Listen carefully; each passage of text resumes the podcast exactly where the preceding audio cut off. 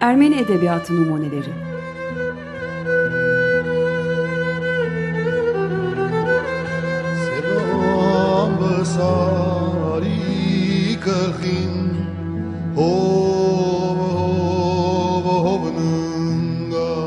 Hazırlayanlar Paylin ve Yetvart Tomasyan.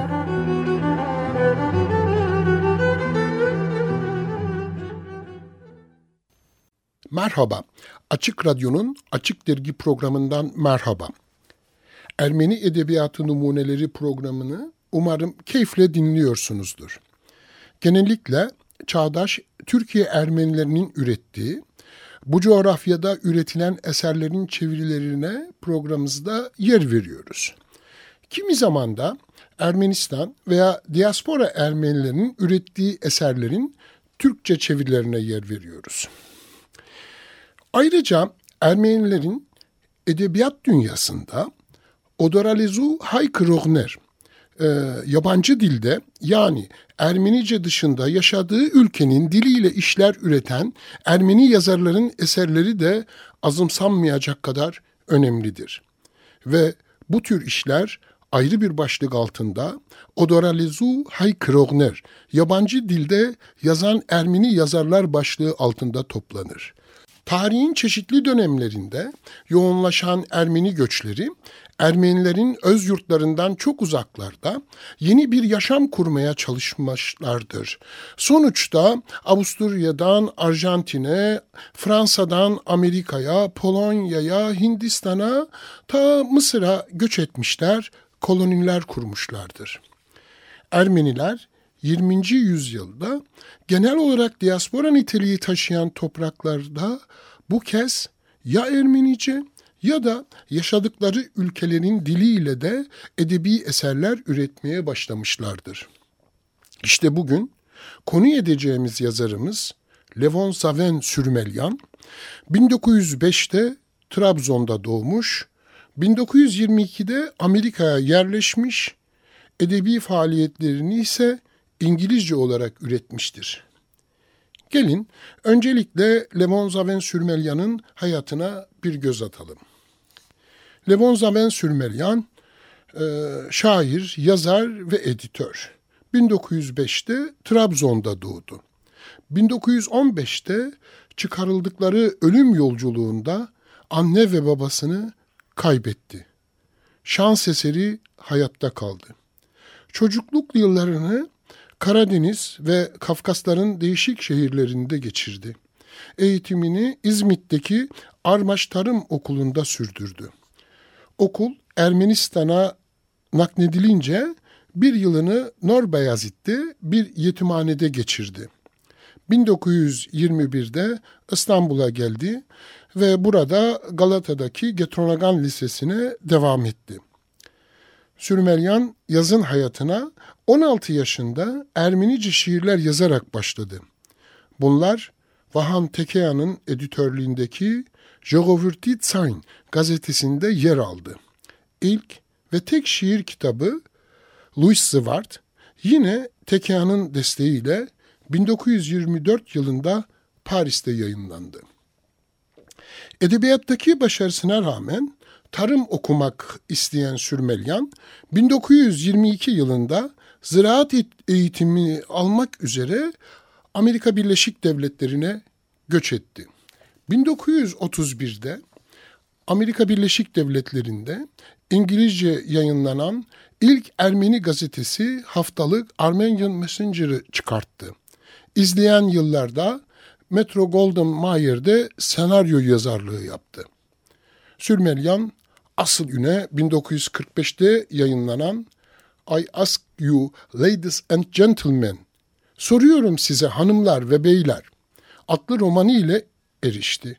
Bu romanı birçok dile çevrildi. 70 yıl sonra Türkçe'ye çevrilip Aras Yayıncılık tarafından 2013 senesinde yayınlandı. İkinci romanı ise 1950'de yayınlandı. Veremli bir genci hayata tutunma mücadelesini anlattığı 98,60 derece başlığını taşıyan yapıtı Amerikan basınında geniş yankı uyandırdı. 1958-1969 arasında Kaliforniya Üniversitesi ve çeşitli yüksek öğrenim kurumlarında İngilizce ve edebiyat dersleri verdi. Amerika Yazarlar Kongresi üyeliği, Pasifik Kıyısı Yazarlar Konseyi Kaliforniya Başkanlığı ve Amerika Ermeni Yazarlar Derneği Başkanlığı yaptı. 3 Ekim 1995'te Kaliforniya'da yaşama veda etti. Aras Yayıncılık, Batı Ermeni edebiyatı ve Amerikan edebiyatında kendine özgü bir yere sahip olan Levon Zaven Sürmelyan'ın otobiyografik romanı Soruyorum size hanımlar ve beyleri 70 yıl sonra Türkçe'ye kazandırdı. Soruyorum size hanımlar ve beyler e, kitabı 1915 yılındaki teşhir ve katliamlarda hayatı alt üst olan Trabzonlu Ermeni bir ailenin ve savaşın ortasında bir başına kalarak yıllar sürecek bir ölüm kalım mücadelesine atılan 10 yaşındaki Levon'un hikayesini konu eder. Levon Sürmelyan kendi hayat hikayesinden yola çıkarak yazdığı bu romanda küçük Levon'un Trabzon'dan Gürcistan'a, Sovyet Rusyası'ndan Ermenistan'a ve İstanbul'dan Amerika'ya uzanan serüveni aracılığıyla Birinci Dünya Savaşı'na, Anadolu'daki Ermeni katliamlarına ve Bolşevik devrimine dair önemli tanıklıklar sunuyor. William Saroyan şöyle der bu kitap için. Bu içinde nefret olmayan bir hikayedir. Çünkü nefret ve ölüm birbirlerinin eşidir. Oysa bu yaşamın hikayesidir. Kitabın tümü neredeyse lirik bir şiirdir. Sülmelyan'ın tarzı basit ve gösterişsiz, sıcak ve komik ama aynı zamanda uygar ve akıllı kişilerin hüznüyle dolu. Soruyorum size hanımlar ve beyler, okuduğum en güzel ve heyecanlı öykülerden biridir.'' 1945 yılında İngilizce yayınlanışının ardından birçok batı diline ve Ermenice'ye çevrilmiş olan Soruyorum Size Hanımlar ve Beyler kitabı okuyucuyu masumiyetin, mizahın, açlık, sefalet, acımasızlık ve merhametin birbirine eşlik ettiği bir yolculuğa çıkmaya, savaşın ve şiddetin katı yüzüyle yapılacak bir yüzleşmeye davet ediyor bizi. Gelin Şimdi bu davete kulak verelim. Romandan bir parça okumaya çalışalım. Beni atların nal sesleri ve sürücülerin kaba konuşmaları uyandırdı.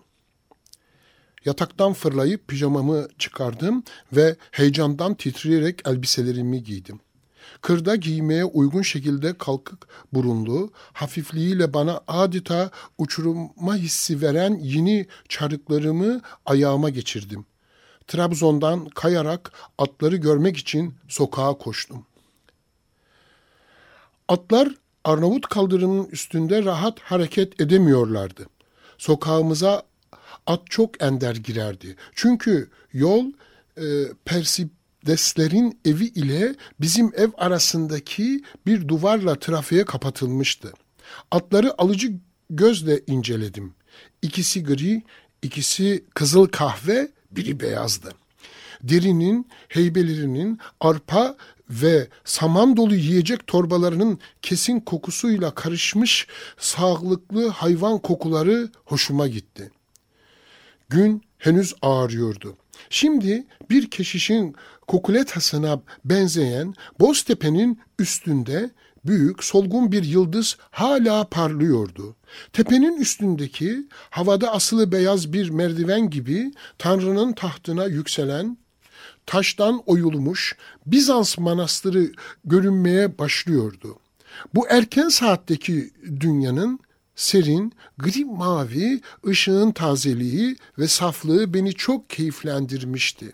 Daha şimdiden birkaç kırlangıç tiz, sevinçli seslerle oradan oraya uçuşuyor, bir aşağı dalıp bir yükseliyordu. Hepsi birer Laz bıçkını olan sürücüler bağırarak ve iplerini çevirerek evimizi işgal etmişlerdi.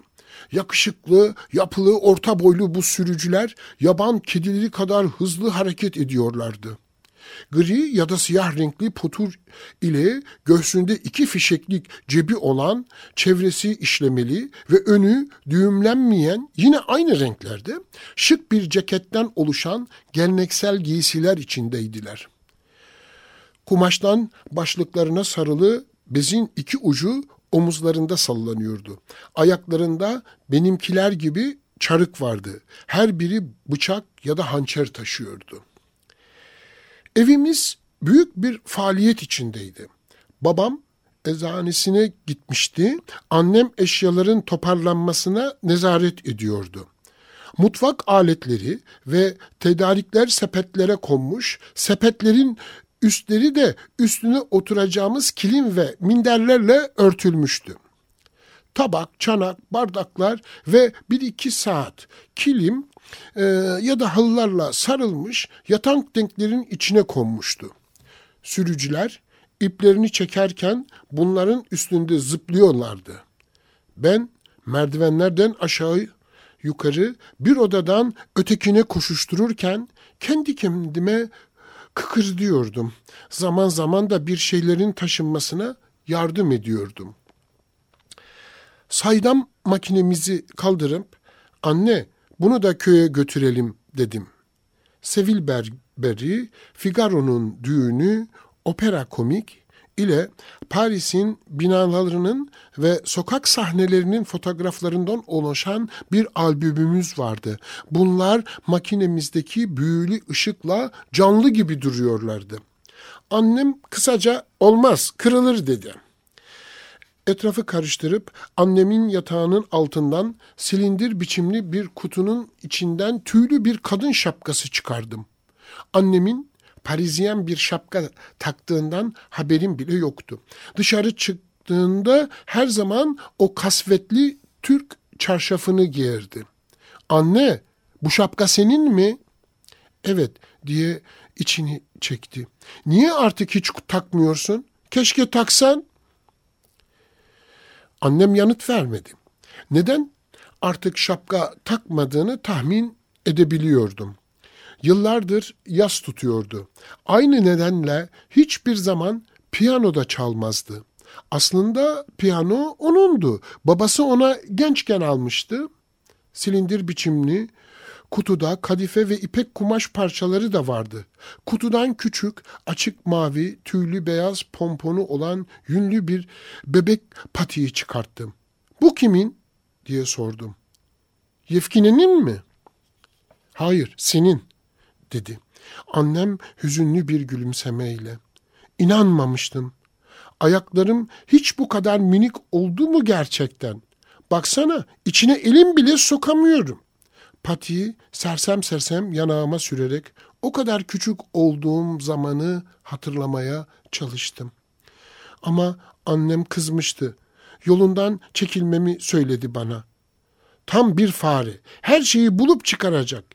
Bu evde hiçbir şeyi ondan saklayamazsın, dedi babaannem. O bizimle köye gelmiyordu. Tatil için çok yaşlı olduğunu söylüyordu.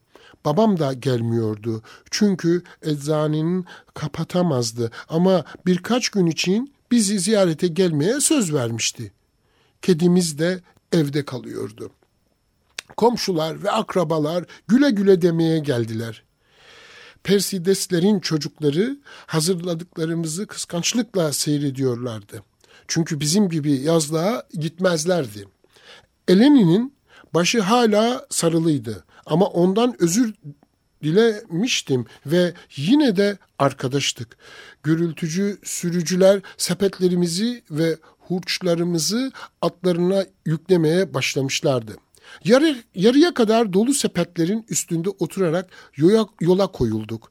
Bu komik bir yolculuk biçimiydi ama köye gitmenin tek yoluydu. Arkamızdan onlarca mendir sallandı. Bizim için de süt için. Dönerken bize büyük bir bal kabağı getirmeyi unutmayın.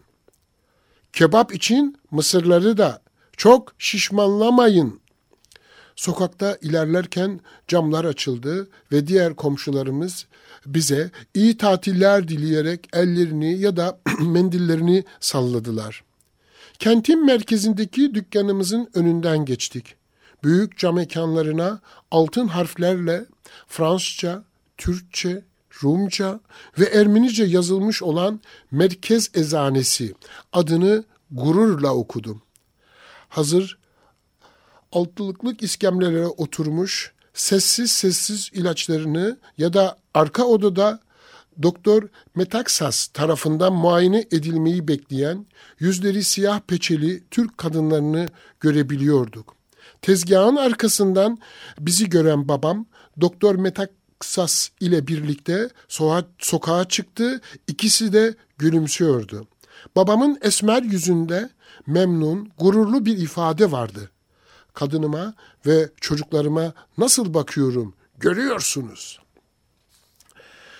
Kentten çıktıktan sonra bir süre sahilden gittik. Sonra dağlara döndük. Toprak yol Pontus dağlarından kıvrılarak ilerliyordu. Benimle aynı atta öteki sepette olan Yevkine gözlerini kapat dedi. Harika bir şey keşfetmiş gibiydi. Gözlerimi kapattım ve at geri geri gitmeye başladı. Tekrar gözlerimi açtığımda doğru yönde gittiğimizi gördüm. Yevkine at geri geri gidiyor değil mi dedi. İkimizin de kafası karışmıştı. Sonra gözlerimizi kapatıp uçarak eğlenmeye başladık. Yevkine bak! Bir tavşan çalıların içine sıçramıştı. Bildiğim tavşanlarla ilgili bir şiiri ezberden okumaya başladım. Bu şiir beni hep üzerdi çünkü sonunda avcı onu vururdu.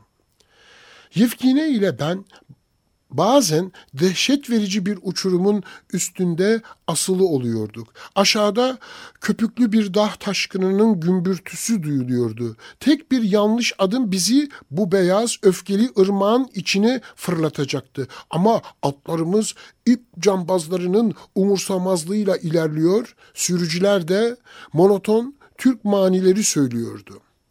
Kayığımı indirdim suya, Rizeliyim Rizeli, alırım kucağıma senin gibi güzeli. Atlar onların türkülerine güçlü solumalarla tepki gösteriyor. Ben de bu sesleri taklit ediyordum. Köy yolculuğu tam bir gün sürüyordu. Köyün sınırlarına yaklaşıncaya kadar sürücülerden korkuyorduk. Lazlar korsanlık ve haydutluk yapan kanunsuz bir halktı. Aynı zamanda Türkiye'nin en iyi denizcileri ve askerleriydi.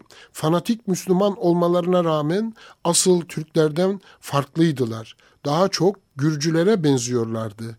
Bir zamanlar onların da bizim gibi Hristiyan oldukları söyleniyordu.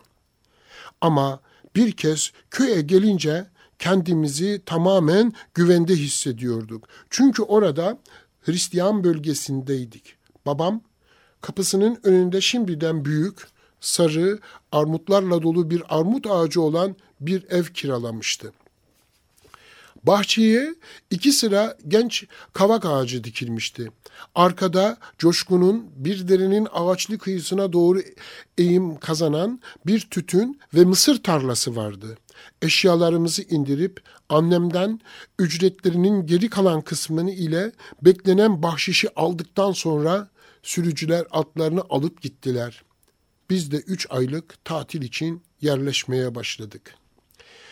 Annem ev sahibimizden üç koyun ile bir keçi kiraladı.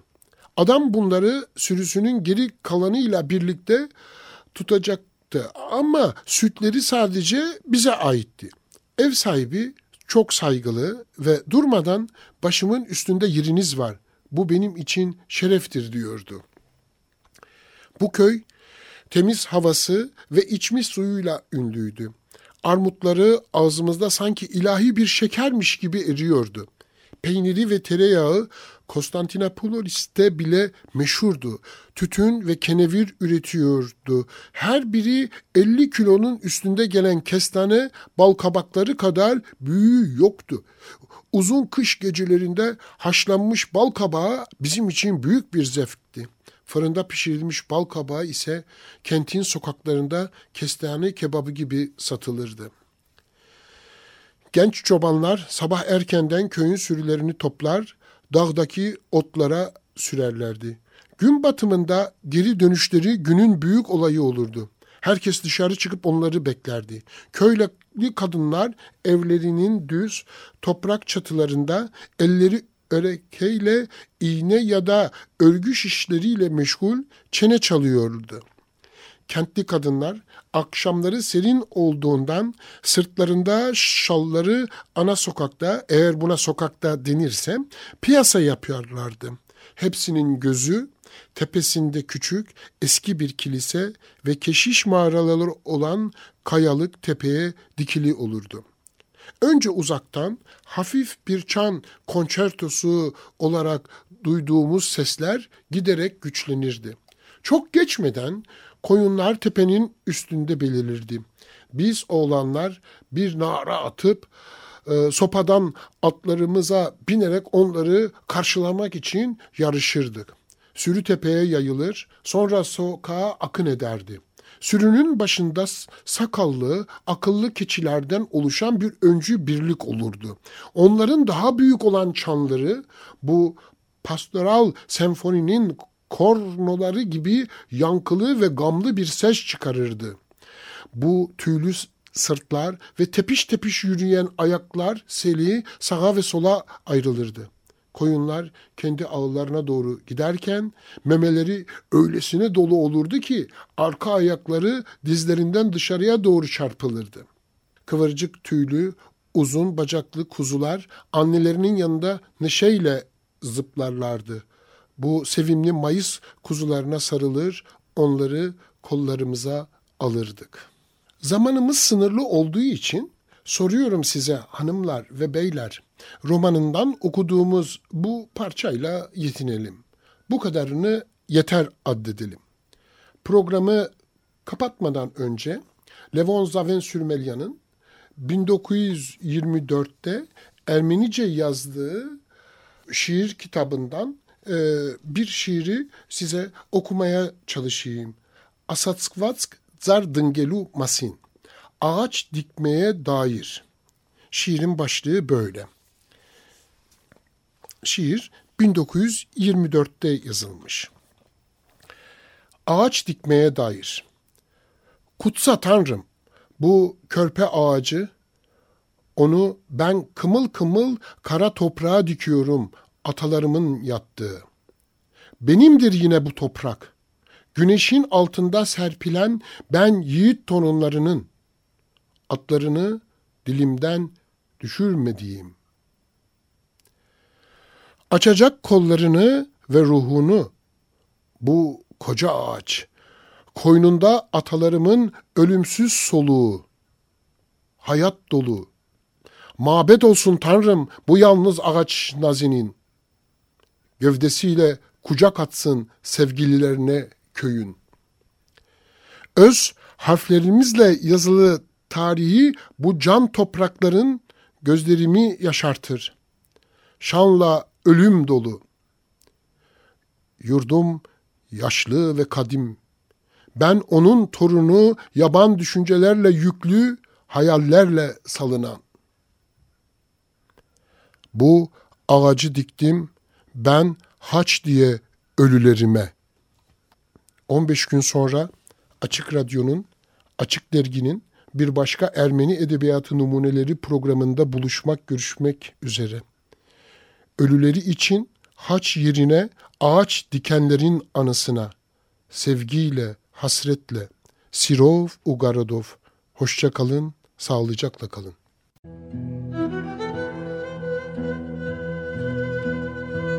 Ermeni Edebiyatı Numuneleri.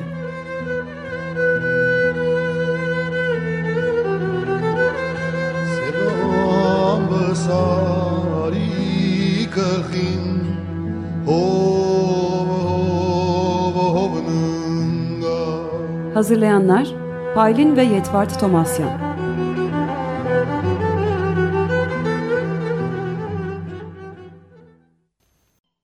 Açık Radyo program destekçisi olun. Bir veya daha fazla programa destek olmak için 212 alan koduyla 343 41 41